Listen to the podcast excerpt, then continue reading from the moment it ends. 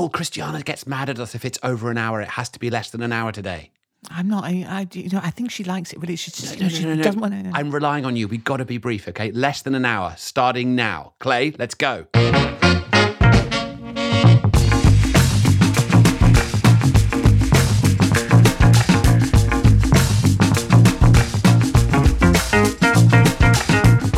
And welcome to Outrage and Optimism. I'm Tom Rivett-Carnac.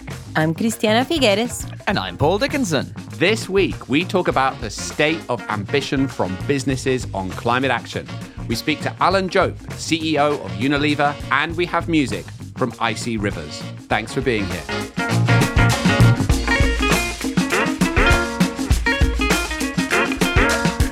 Right, to business. We're not messing around today. Christiana, last week you said that you didn't want these podcasts to be more than an hour. Message and challenge received.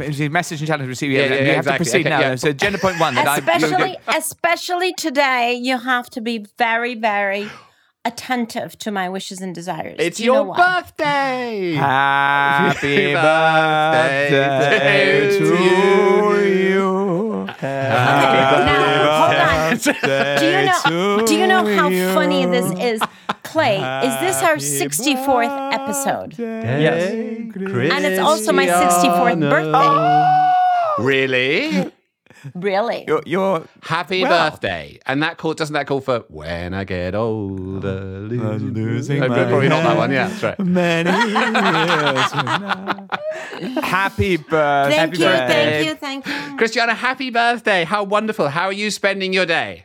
I am going to be traveling back to the beach because I haven't been there in weeks and I miss my walks on the beach. By the beach, you mean, of course, the tropical paradise where you normally live in the Exactly. beautiful coast. Which of- country is that? Yes, Which yes. country I is didn't, that? I, I, I, didn't, I didn't want to make you jealous again.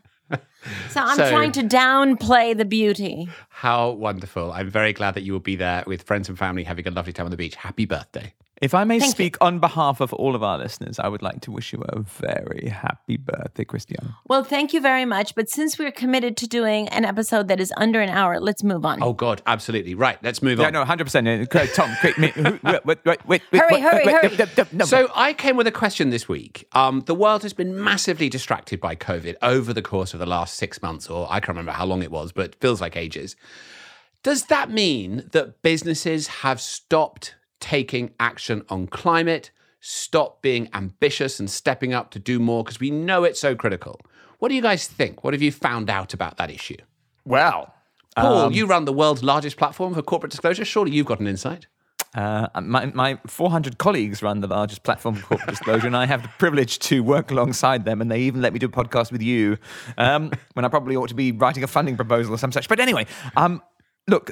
Uh, There, there have been fantastic actions taken by corporations on COVID, and you know we've looked at examples from huge companies um, like Apple and Microsoft, but also companies Cisco, BlackRock, Coca-Cola. There are loads of them. Um, but I, I don't think the fact that corporations take that kind of action on, on COVID means that they're going to stop taking action on climate change. I'll give you one example of that. Um, you will be familiar with the um, inspiring United Nations Framework Convention on Climate Change, the uh, one of the world's most um, delicious organizations, and it has been. Um, Looking after a campaign called Race to Zero in Yes. partnership with uh, Nigel Topping, our climate champion, and his colleagues. And they have actually managed to get, and can you believe this? Uh, or at least they've managed to coordinate or facilitate 995 companies uh, to participate in committing to getting to net zero emissions by 2050.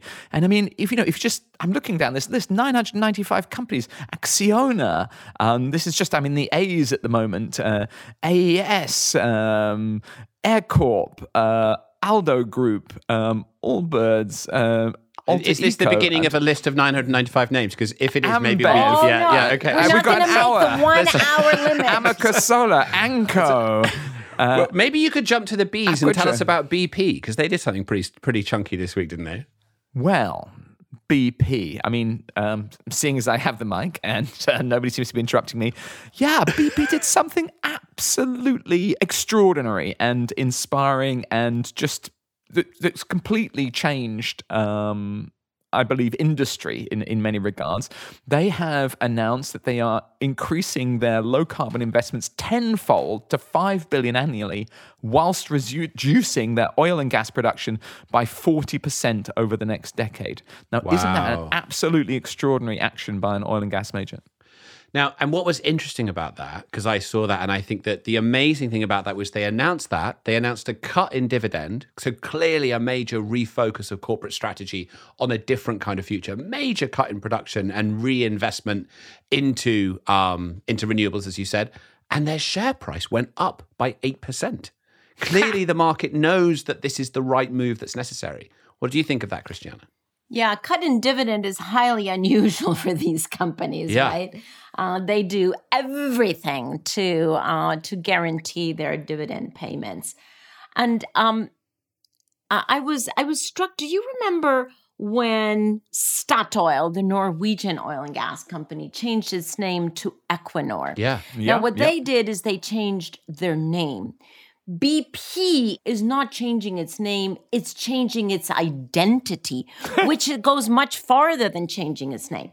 Because we can no longer speak of BP as an oil and gas company. They have now self proclaimed themselves to be an international, an integrated energy company, which is a complete transformation of their identity. And one frankly that we've been speaking about for oil and gas sector for a long time. They have if they get on the if they get with the program and they understand where we have to go this century they have a huge future in store for them because we will always be consuming energy and we will be consuming more energy given that we will have been having more population.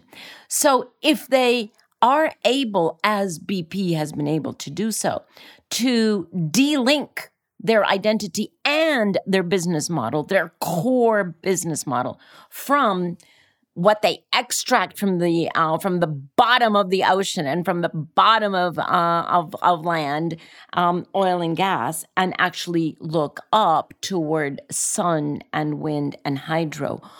Well, that's a completely different company. Yeah.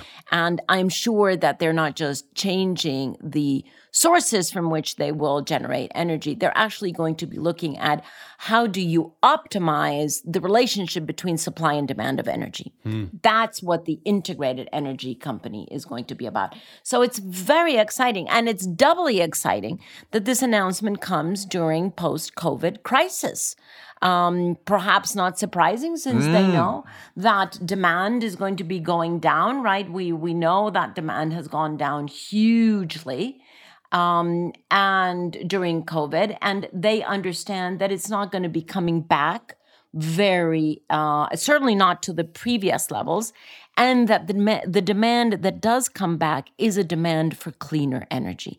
It's not just less demand, it's a demand for much higher quality energy. And the fact that they're getting in front of that is actually uh, a, a testament to the leadership of the new CEO, who we should get on this podcast. We should get on this That's podcast. a very good idea. That's a very good idea. By the way, I just want something I have to say about oil and gas. I mean, you know, sometimes people say some kind of technologies are a kind of like dinosaur technology.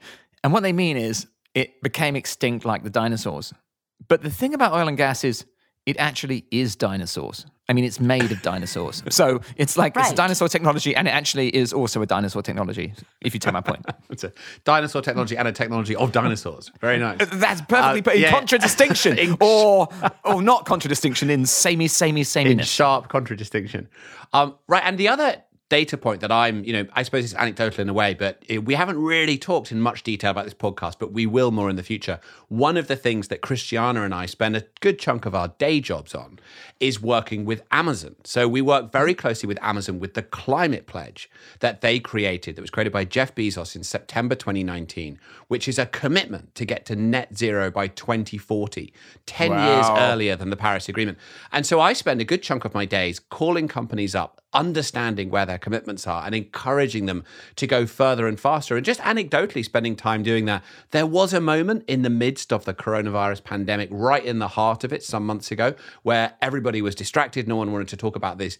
But now it does seem to be front and center again. People are really keen to talk. They really understand that many of their stakeholders want them to go further and faster, whether that's citizens and consumers, whether it's investors, supply chain companies, governments. So we're seeing real appetite and interest in that. And we'll delve more into that in, fur- in future episodes about how the climate pledge is working. But it's been really encouraging to me. You know, I got one little story to share, which is the. Um, uh, you, you, know, our former colleague Zoe that we used to work with, um, who, who, works now at Mission 2020, but she, she first moved to to uh, New York um, very long time ago and started was communicating with U.S. corporations, trying to get them to report on their greenhouse gas emissions. And I said to her, what are these corporations like? I mean, I'd, i you know, I've been contacting corporations myself, but I wanted to get her perspective because she was spending a long time doing it. And do you know what she said? She said they're as different as people. Hmm. I always remember that. So let's just remember that, you know, when we're thinking because about because they're made up of people. There you go. But in different configurations and with different cultures. Now, I'm aware of time. Clay, how are we doing?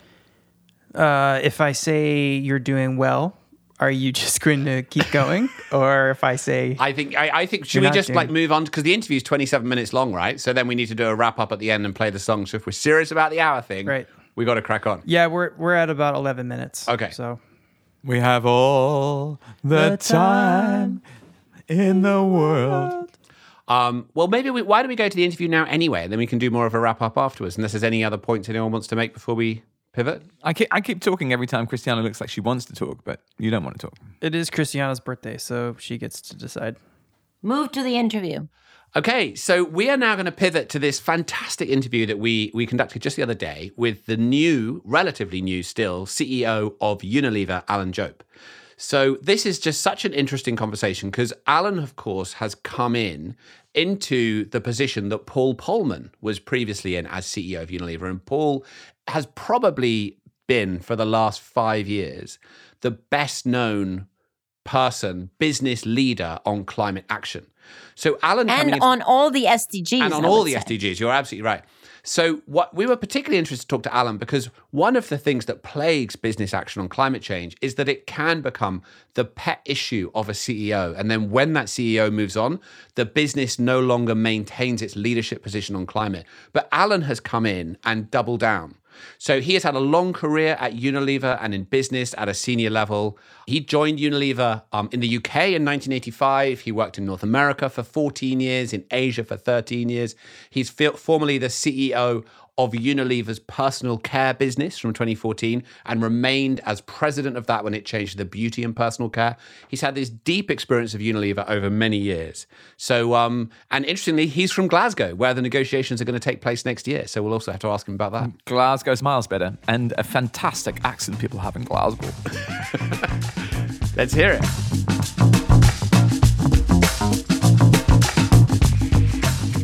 Alan, um, for those who know you, it's not surprising, but it still is unusual, I must say, that a new CEO comes in and not only doesn't veer the company in a different direction, but actually deepens the commitment of a company the size of yours into all of these incredibly challenging issues. So we we wanted to invite, you know, a frank conversation with you because it must not have been easy to take over the steering of this boat that was already going at full force. Um, and, and then you did it with such grace and you know take over the the steering wheel and at the same time uh, keep the direction but deepen the commitment how did you do that well, Christiana, let me not bore people with too much background information on Unilever other than to say we're a big consumer products company selling everything uh, around the world from soap to ice cream um, in just about every country uh, around the world. Um, the important thing to understand is that Unilever's commitment to trying to do business the right way is about 120 years old. Um, mm. The founder of the founders of the legacy businesses that came together to form Unilever all had purpose in their soul. Hmm. Um, take one of one of the founders is this guy uh, William Lever. He um, built decent housing for his workers. It was called a model village, and it's still there right now. It's beautiful little um, brick buildings around the factory area in Port Sunlight. He invented pensions for his workers. Wow. When his workers' had, kids had a birthday, he would send each of them a book, and he would maintain a very careful library of the books that they received so that no child in the same family ever received the same book, so that wow. the whole family could build up a, a library. And I think the one that got to me when I heard about it was when his workers had to go off and fight in the First World War. Not only did he hold their jobs open for them, which was unusual at the time, he paid their wages to their families for the whole time that they were off fighting. Wow. So he wow. defined the purpose of the firm remember this is in about 1870, he defined the purpose of the firm as being to make cleanliness commonplace and lessen the load for women.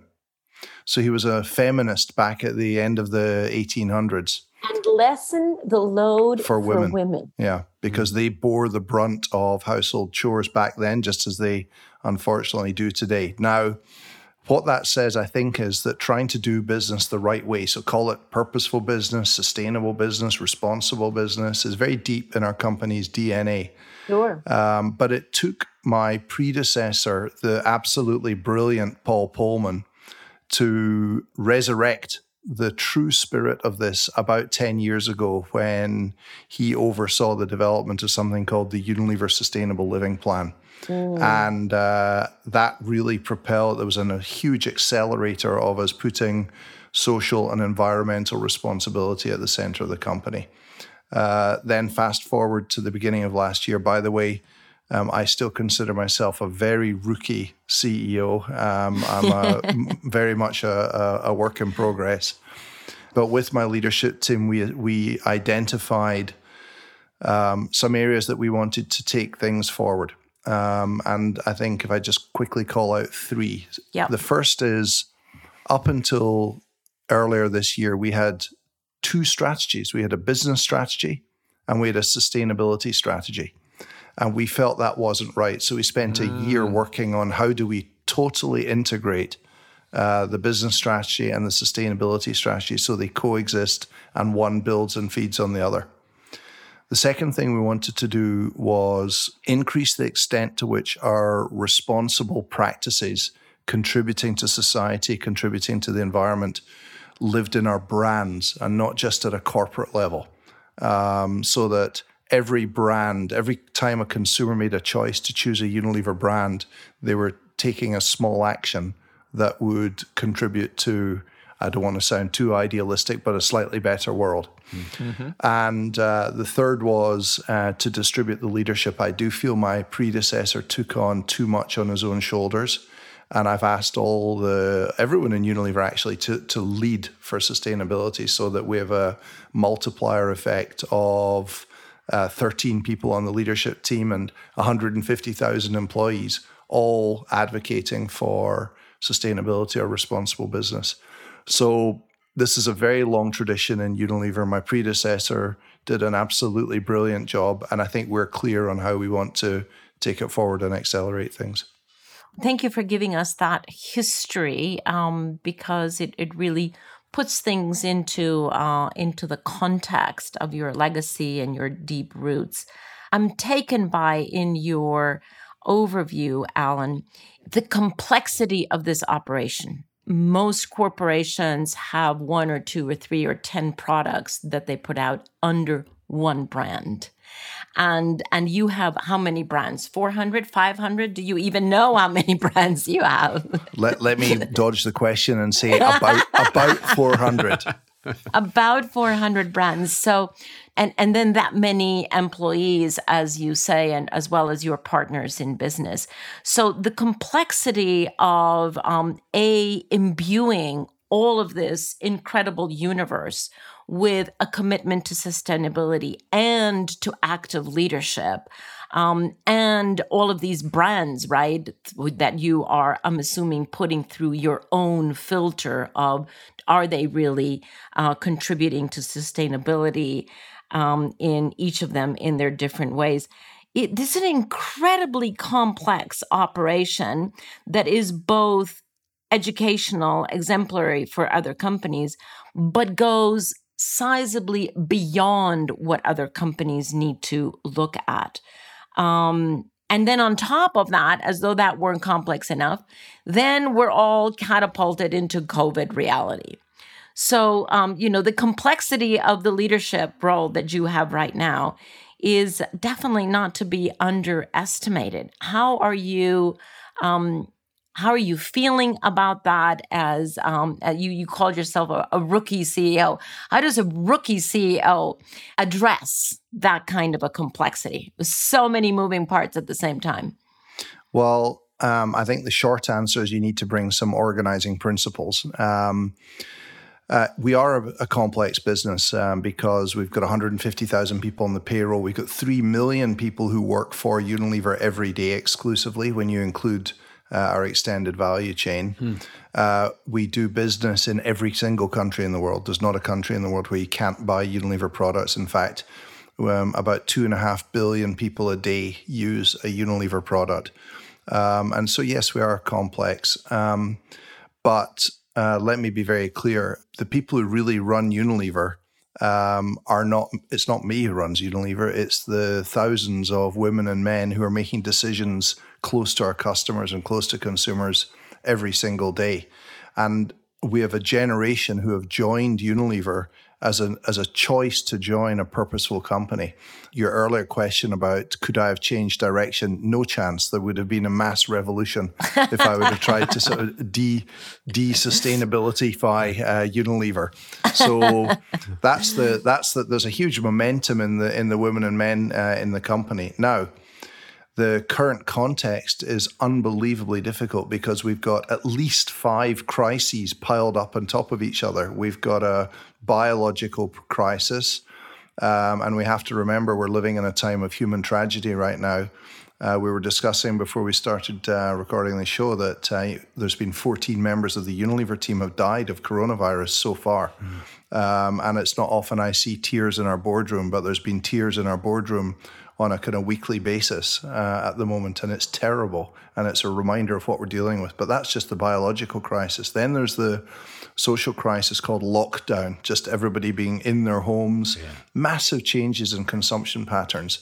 It won't surprise you, our business that supplies food to restaurants or ice cream to tourists has collapsed, but our business that provides hand cleanliness or surface cleanliness or bleaches is through the roof and they more or less offset. But what an adjustment that is. Uh, so that's the second crisis, the sort of changing living styles.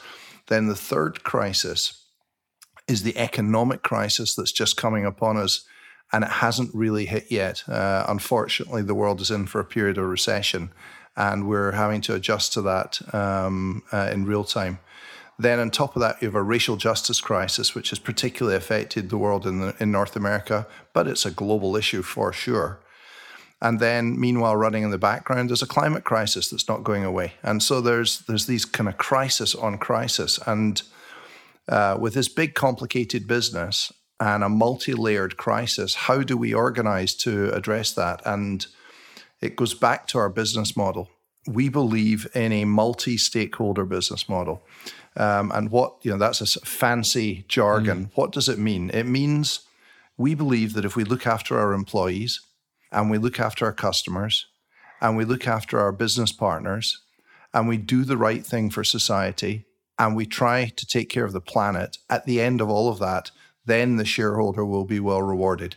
And the rewards for the shareholder are an outcome of looking after the other stakeholders. And in fact, it's not a trade off.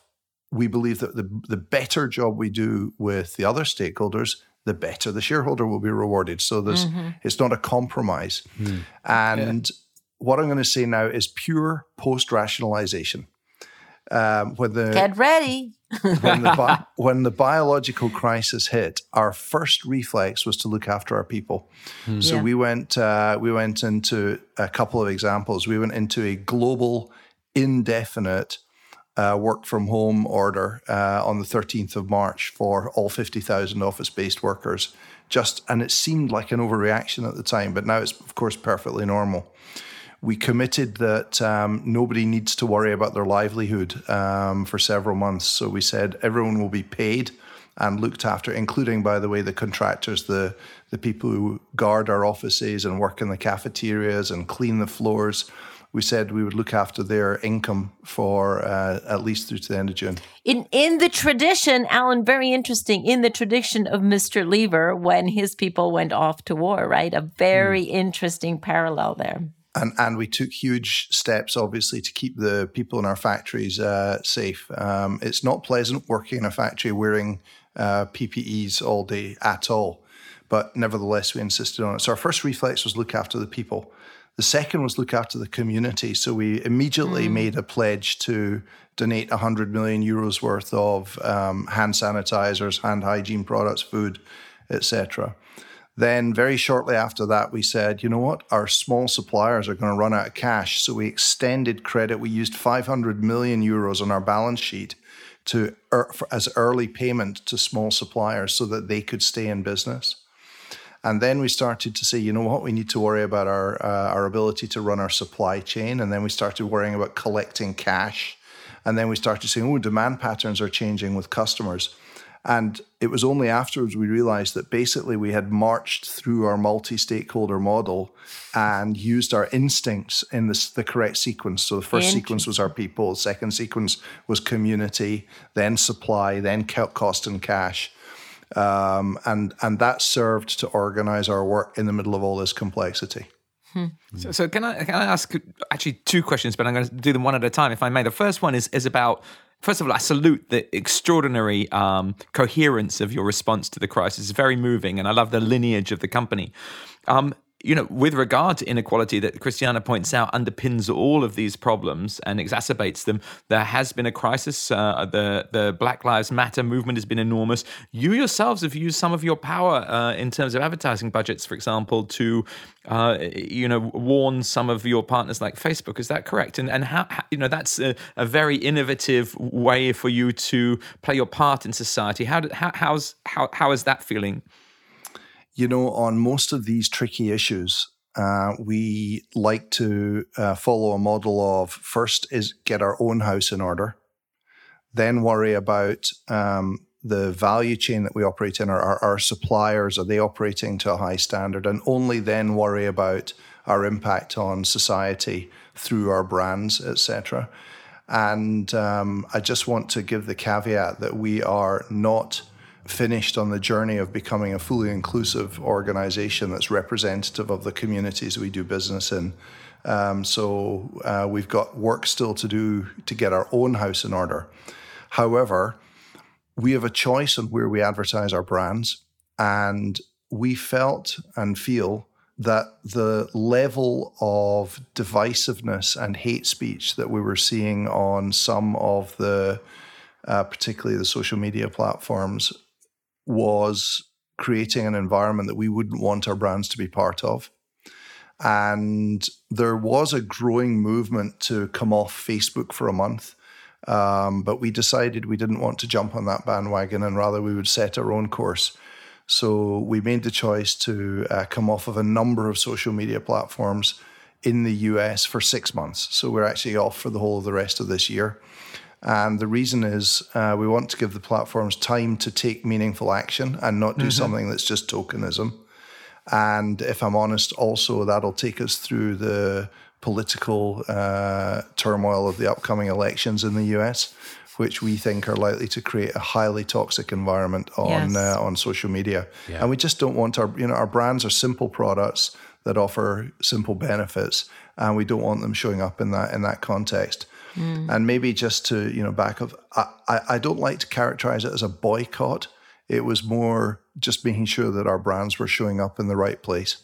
No, that's mm. very, very thoughtful answer. Thank you. So my, my second final little question, and it's it's uh you know, we've got thousands, many, many thousands of listeners. It's a great privilege. Many of them are in business or or starting businesses, and to the degree to which, across all of your brands, you've got so much experience of how to make a sustainable business plan.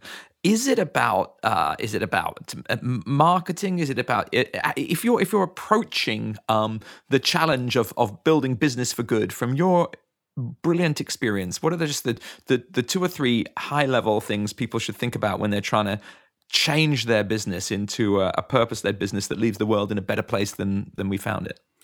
So the first thing is a change in mindset um, that there is absolutely no trade-off between responsible business and strong business performance. Um, so we spent many years trying to understand what's the business case for sustainability, and it's absolutely there in our face. Our brands that operate on purposeful platforms are growing faster than the rest of the brands in the portfolio. We think we've taken out 800 million euros of cost. Uh, that's a billion dollars of cost uh, through responsible sourcing and sustainable sourcing. We know it has triggered innovation. We know it has uh, reduced risk in our supply chain. Um, there's no successful Unilever in an unsuccessful planet. And so the more we can do sustainable sourcing, um, the the better our business is. And last but by no means least, some have already mentioned, is our employees. It's an absolute magnet for talent. Um, we have a graduate recruitment program in 54 countries around the world. We're employer of choice in our sector in 52 out of 54 countries, and that was 17 countries just a few years ago. So um, we have this profound belief that the more we move our business onto sustainable footing, the better the performance will be. And the final point is it must not be just a bolted on mm. piece of marketing activity. We don't use mm. the word corporate social responsibility because that implies that it's something that is just slapped on top of um, your existing operations. And, you know, one of our kind of secrets that we talk about openly, but not too many people seem to copy, is brand say is different from brand do. Now, what do I mean by that? The reason why Dove can talk about girls' self esteem is because we've taught 35 million girls one to one, a one hour class that shifts their perception on body image. The reason why Lifebuoy can talk about saving lives of, of kids from preventable illness is because we've now taught a billion people proper hand washing techniques. The reason why Domestos can talk about a campaign for decent sanitation and hygiene everywhere is because we've put 18 million toilets into homes that wouldn't otherwise have them, mainly in India. And it's those actions on the ground that give you yep. the permission mm. to talk with authenticity about what your brand stands for. Mm. And too many brands talk the talk, but don't walk the walk. Yeah. Yeah. Alan, mm. I, I love that. And I love also that you talk about mindset as this sort of like basis to change your mindset and change your set of expectations in terms of what's possible. The book Christiana and I wrote, The Future We Choose, we base all of that in terms of how we face this challenge has to be based on a shift of mindset that infuses all the action that you then take with meaning and you go in a different direction. So I love that. And I just connect that to something you said earlier, which is that if you'd come into Unilever and tried to sort of de sustainability you know, take that away, you'd have faced a revolution, right? Because the mindset had shifted and they identified with being part of a company that was doing the right thing and that had values at its core. So that's very hopeful because that suggests this is a one way street. As companies go down on this road and it becomes embedded in the culture and a mindset shift, they won't they won't go back. But where does that take you next? Because the interesting thing about that is that always has to kind of go further and go deeper and, you know, keep moving further forward and keep pressing the boundaries. So as you sort of look forward yeah. in this world of climate change, sustainability, inequality, where do you hope Unilever goes next? So, uh, Tom, I uh, I think that we are at a little bit of a tipping point hmm. on, um, particularly. Let's just focus on climate change. It's a important area. It's an area you guys are real experts in but there are significant headwinds at the moment. Um, the low cost of fossil fuels, yeah. uh, perverse government policies that subsidize and incentivize uh, dirty energy, um, cheap now cheap uh, hydrocarbon based petrochemicals, the empty coffers in many treasuries where people are panicking about short term costs of shifting systems towards green systems you know, you could you could at this moment um, throw in the towel, and fortunately, we are inspired by the tailwinds, and mm. the tail the single biggest tailwind is the energy of young people. Yeah. Um, we uh, we take absolute inspiration that you know for a, for a generation has been told be careful there's a pandemic coming, and us grown ups ignored it and now look where we are. And it's absolutely incontrovertible now that climate change is well, you know, well on its way. And uh, frankly, we've just not taken enough action. And I don't think young people are going to tolerate that. And I think we're going to get driven hard. Uh, and we're very inspired. And so, you know, three weeks ago, we made a series of very big commitments around climate change. Um, yeah. We're already using 100% uh, sustainably sourced electricity across all of our operations, but we want the whole company uh, to be climate neutral by 2039. We announced that we're setting up a 1 billion euro fund to invest uh, for our brands to invest in uh, climate positive projects and nature positive projects. We've introduced a uh, generative agricultural policy. Uh, we've committed to putting the carbon footprints on all of our products, and we've asked all of our suppliers to start putting the carbon uh, footprint of the products they're supplying to us. So, look, business can uh, we can take big action, um, and the I think the wind beneath our sails is the energy and impetus of young people, and we will not be distracted from addressing climate change. Love it. Thank well, you. that's uh, very heartening and inspiring to uh, to hear, Alan. Um, and as we sadly wrap up, Alan, you know this podcast is called Outrage and Optimism because we believe that we have to be outraged about what we haven't done yet. Uh, uh, and yet at the same time optimistic about what we're doing and what we can do. So at the end, we usually ask our uh, our guests to put yourself somewhere on that gamut, on that range um, between outrage and optimistic, uh, especially now in the face of all of these compounding and converging crises. Where, where, where would you put yourself?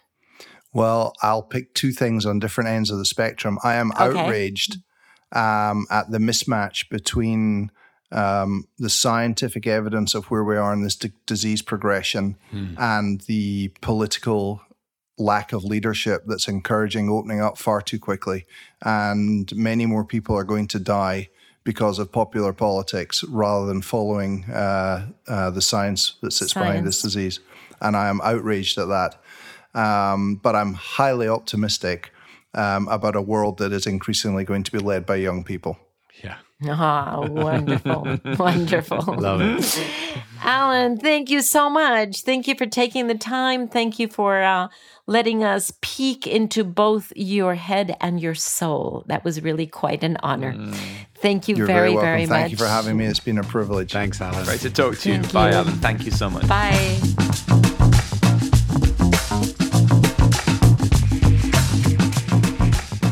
how how amazing to get the chance to sit down with Alan and hear how things are going in Unilever and and and how he's stepping up. I mean, I hadn't quite you know, just thought through the reality of running a business in this time of COVID. And of course, there's all this personal tragedy and the fact that actually individuals are being affected by this. And I thought that it was very moving the way he talked about how that's affecting the board and how they're thinking it through. So, um, but how, what did you guys think? What did you leave the conversation with? I mean, uh, you know, I'm, I'm just so excited at this notion of uh, you know a pretty large business, you know, serving literally billions of customers, having purpose um, written into what they do. And um, you know, I really admire them for for going all in and doing it across the whole portfolio and saying this is what our company is completely about, and the idea that they can attract uh, you know better talent and um, and and you know the, the fact that maybe it comes from a particular root that it that, that you know there's still some of the founding spirit and and great brands like Ben and Jerry's have joined and I'm sure that you know their their kind of complex DNA I believe has now uh, a will to good and that mm. I find tremendously exciting. I was um I, I was really impacted by the story he told of the legacy of Unilever over 100 years old yeah. and how one of the founders, Mr. Lever, uh, way back when, was, from today's perspective, quite a pioneer in the SDGs. Yeah. Uh, really devoting his company to cleanliness, i.e., health SDG, and to um, making everyday life easier for women, i.e., empowering women, another SDG. I mean, it's pretty impressive to uh, to see companies that have such long, long, deep roots into not just doing well, but doing good. But it also made me think of the following. I wonder how the challenge of moving towards sustainability, including climate, uh, is different for large companies than for small companies. Because what we have heard from the likes of Microsoft going to be climate neutral by 2030, Apple just a few weeks ago going to be climate neutral by 2030. Amazon launching their climate pledge to be climate neutral by 2040 and inviting other companies to come along, as Tom has told us. And then BP, that we just spoke about, right? What do these have in common? They're all mammoth companies. So, my question is is there a competitive advantage? Is there a legacy advantage? Is there a public exposure advantage? Is there um, an advantage to positioning because you want to get the best and the brightest brains? Are all of those advantages being harvested by large companies? And can they be harvested by small and medium enterprise? Or do small and medium enterprise have other advantages that they could take? that they could take uh, on board now because they're smaller, they're more flexible. Have either of you thought about this or talked to any small and medium enterprise CEOs? I, I must admit, to my shame, that I tend to talk to CEOs of large companies and not to small and medium. So there, there you go, An, a lagoon identified. Well, um, actually, you know, when I want to talk to um, to, to the people running these these small enterprises, I I, I, I look in the mirror and I and I talk to myself because I, I have a little insulation company for, for ten years. And uh, okay, for, so for example, tell us what do you tell yourself? Congratulations! Uh, no, no. Um, it, ha- it, hasn't gone completely uh, as as one might hope. Um, and you know, I have actually lovely colleagues who've been working really hard for a decade. Um, and I think what what when you were talking, Christiana, I, I, noticed, you know, my kind of heart being ripped open uh, again. It's not just massive attack that achieves that. My thesis has been probably for 20 years that, that, that the kind of sustainability marketing, like people want to buy the solutions, they don't want to buy the problems. There is a definition of marketing that says marketing is giving people what they want. So, you know, there should be, it should be like easy to say we're the kind of, you know, we're the solution to your climate change problems, buy from us. But actually, you know, I've, I've, I've you know, I've discovered that some of the most successful brands in the world don't kind of uh, major on that. You know, you don't tend to see uh, Tesla advertising at all, to be honest with you. But but but you know, when Tesla talk, they don't really present themselves, for example, as a climate change company. And yet, you know, the electrification of vehicles is thought to be one of the most important parts of climate change. I myself find it very difficult. I've talked to people at Unilever many times, lots of different people. Uh, at all levels, like to what degree can you put sustainability into the marketing of the products and, and, and achieve certain goals? But what I would tell you is that things for um, the little insulation company uh, that I, I work at, um, Mitchell and Dickinson, if you want to get your home insulated. Um, in the UK, and it doesn't we don't work anywhere uh, else. So. Oh, yeah, yeah, yeah. I, and I've had my windows done by Mitchell and Dickinson. Thoroughly recommended. Thank you very much indeed, Mr. Carnac. But my point being, our older book is kind of looking better than it's ever looked before. But it wasn't the case that going around just sort of saying we're a climate change company, you know, don't don't waste your money on lost heat. That didn't immediately turn into um, sales for us. I wish it had. Yeah, I mean, I, I I think there is a little bit, Christiana, of of just media attention on all of this, right? I mean, you know, you you, you don't you don't get because SMEs, small and medium sized enterprises are not media media worthy necessarily on their own. They could be if they if they band together or if there's some way of gathering them together. But it is big news when Apple does something or Amazon does something. So I think there's a mm, bit of mm, kind yeah. of mind well, share. sorry, attention. let me yeah. let me say they're newsworthy. Yeah. They're not covered by the media. That's right. a different issue. Yeah. But they're definitely newsworthy. They're definitely newsworthy. And but actually much of the power does come through working collectively, right? I mean, the other interesting thing is about the intersection between governments and businesses and the lobbying that takes place and the way in which that does or doesn't facilitate change. And SMEs tend to be more recipients of what happens in that rather than yeah, participants yeah, yeah. in it, which is a real shame, actually.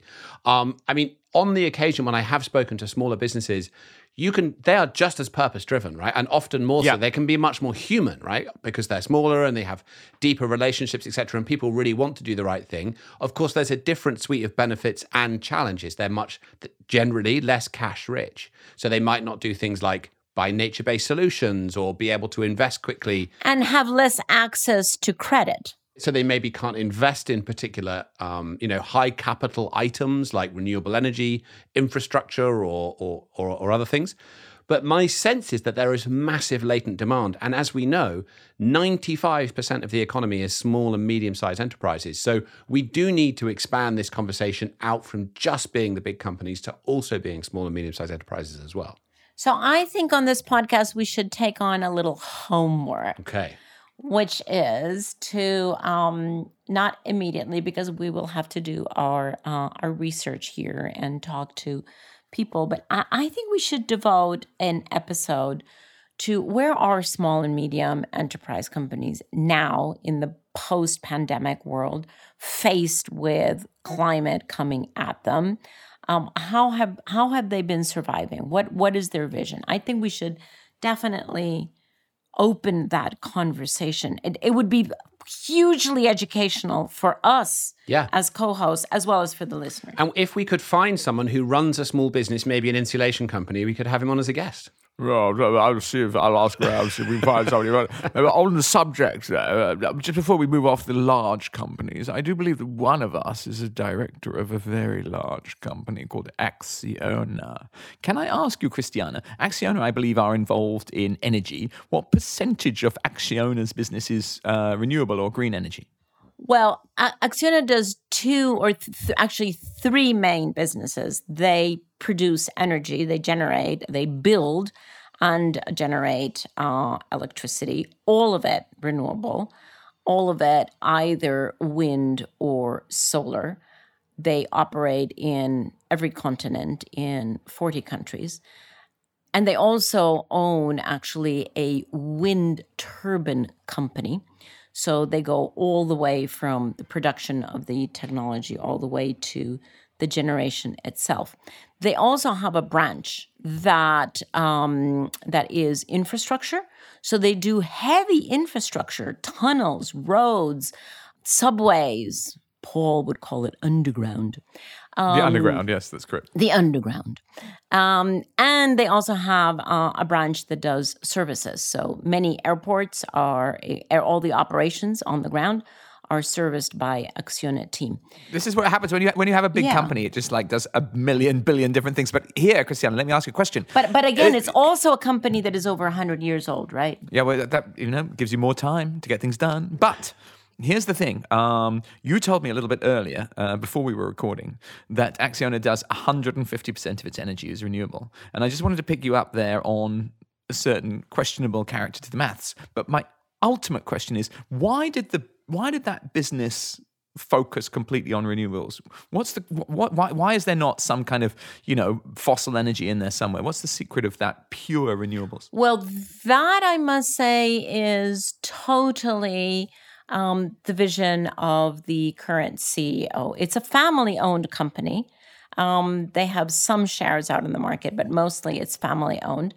And uh, the current CEO, when he became the CEO, it was his decision to turn the company that was mostly an infrastructure company, uh, infrastructure in the ter- in terms of roads, buildings, bridges, etc., tunnels, uh, to begin to move some of the capital over to renewable energy. Why? Because he is a total um, climate directed person. He understands the both the threats of climate change to business, but also to human beings, and he saw the opportunity. Um, so it was.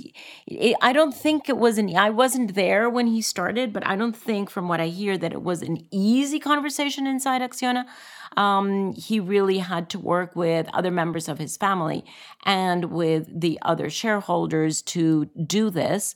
But it has proven to be a very interesting combination between renewable energy that ultimately is also infrastructure for them because mm-hmm. they build these power plants um, and uh, and more traditional infrastructure. And it's actually turned out to be very interesting to have both of those arms because uh, at different periods in an economic cycle, they do better on one than they do on the other. And so it balances out.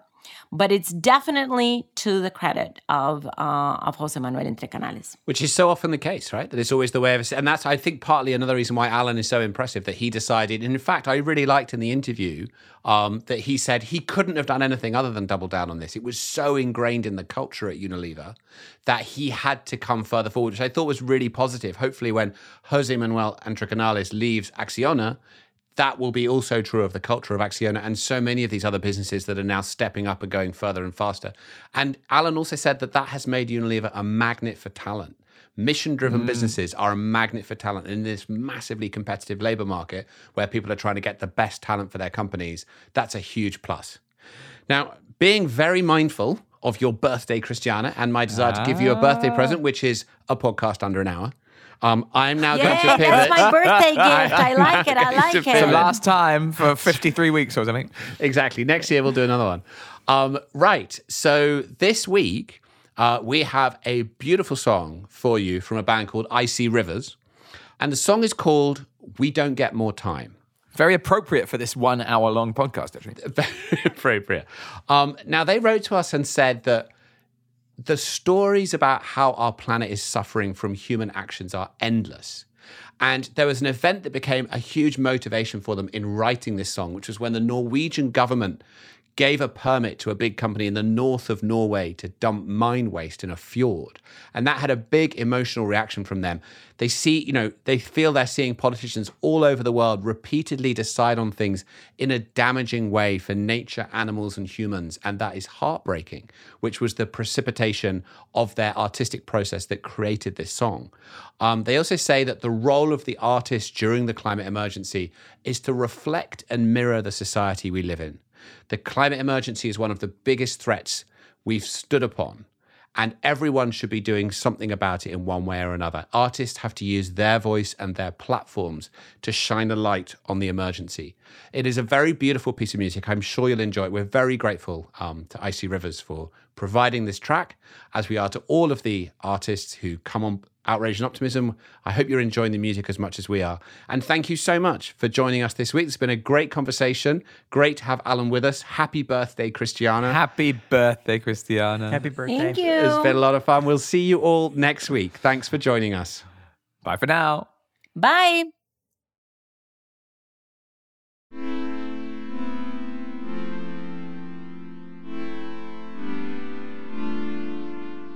Sky is falling onto my head, and the birds are going down with it. The sky is falling onto my head, and the birds are going down with it, with it.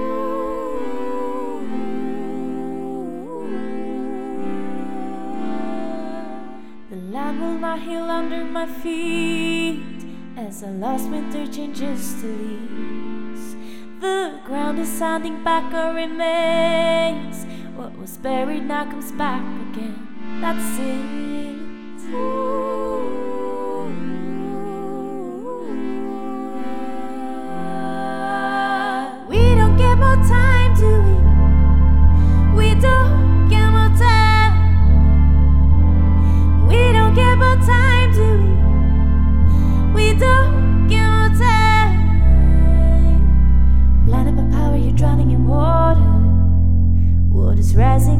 Melts away. Can you swim in your murky water? Cause it's rising as ice melts away. We don't get more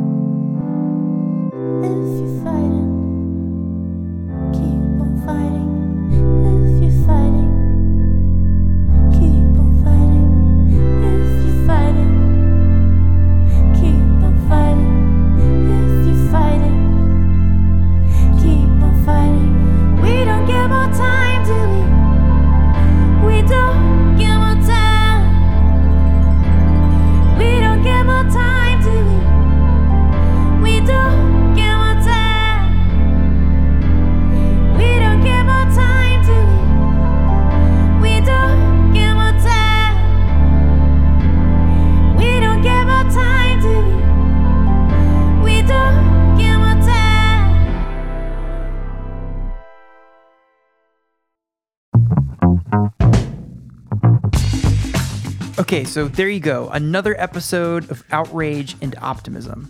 The song you just heard was We Don't Get More Time by I.C. Rivers. I've put a link to their social media in the show notes. Go give them a follow and listen to more of their music. Okay, I know we're getting close to an hour, but let me find out how fast I need to do these credits. Hey Siri, tell me how much time we have until I hit one hour. I would hurry up if I were you. You only have a few minutes. Oh, okay. Uh, Outrage and. Optimism is a production of Global Optimism, and it's produ- yes, Can I make a suggestion? yes. When you ask someone to do something for you, you should say, please. Uh, wow. Uh, I, yeah, I've been bad at that lately. Um, I will um try to remember that. Uh, thank you for the reminder. What do you want to be reminded about? No, no, no. I, I was just um, I was just thanking you for reminding me about saying please. I didn't get that. Could you try I again? didn't. Okay, where's the button to shut this off? I didn't No, get no, that. no, where Could you is the- try again? I don't have time for this. Christiana is going to be so mad. Christiana Figueres Yes, was the executive I'm shutting- secretary shutting of the this- I'm shutting you off. I'm shutting you UNFCCC. Okay. Outrage and Optimism is a production of Global Optimism and is produced by Clay Carnill and executive produced by Marina Mansilla-Hermann. Our team is small but mighty. It's Sarah Law, Katie Bradford, Laura Richardson, Sophie McDonald, Freya Newman, Sarah Thomas, and Sharon Johnson. And our hosts are Paul Dickinson, Christiana Figueres, and Tom Rivett-Carnac. Special thanks this week to musical guest I.C. Rivers. Go buy their music. Link in the show notes. A special thank you to Georgia Surridge for making this week's interview with Alan happen. And speaking of, thank you to our guest this week, Alan Jope. So last week we asked you, please, if you could nominate us for the podcast awards, and just wanted to thank everybody for doing that. It was amazing to hear from all of you, see your support. Um, we are shipping books out to the first 10 people who nominated us, so please check your messages. Um, right now, at the time I'm recording this, the announcement of who is in the top 10 for the podcast awards has not been made public, but it should be made public sometime on Friday by the time you're hearing this, so stay tuned for more on that. You can join us on Instagram, Twitter, and Facebook at Global Optimism. And I always forget, but you can also see us on LinkedIn. So look up Global Optimism on LinkedIn. If you love the podcast, please hit the subscribe button and leave us a rating. Take a screenshot of your review that you leave and send it to us. We'd love to see it. Okay, I think I did it in time. Next week, another episode in your feed. We'll see you then. Bye.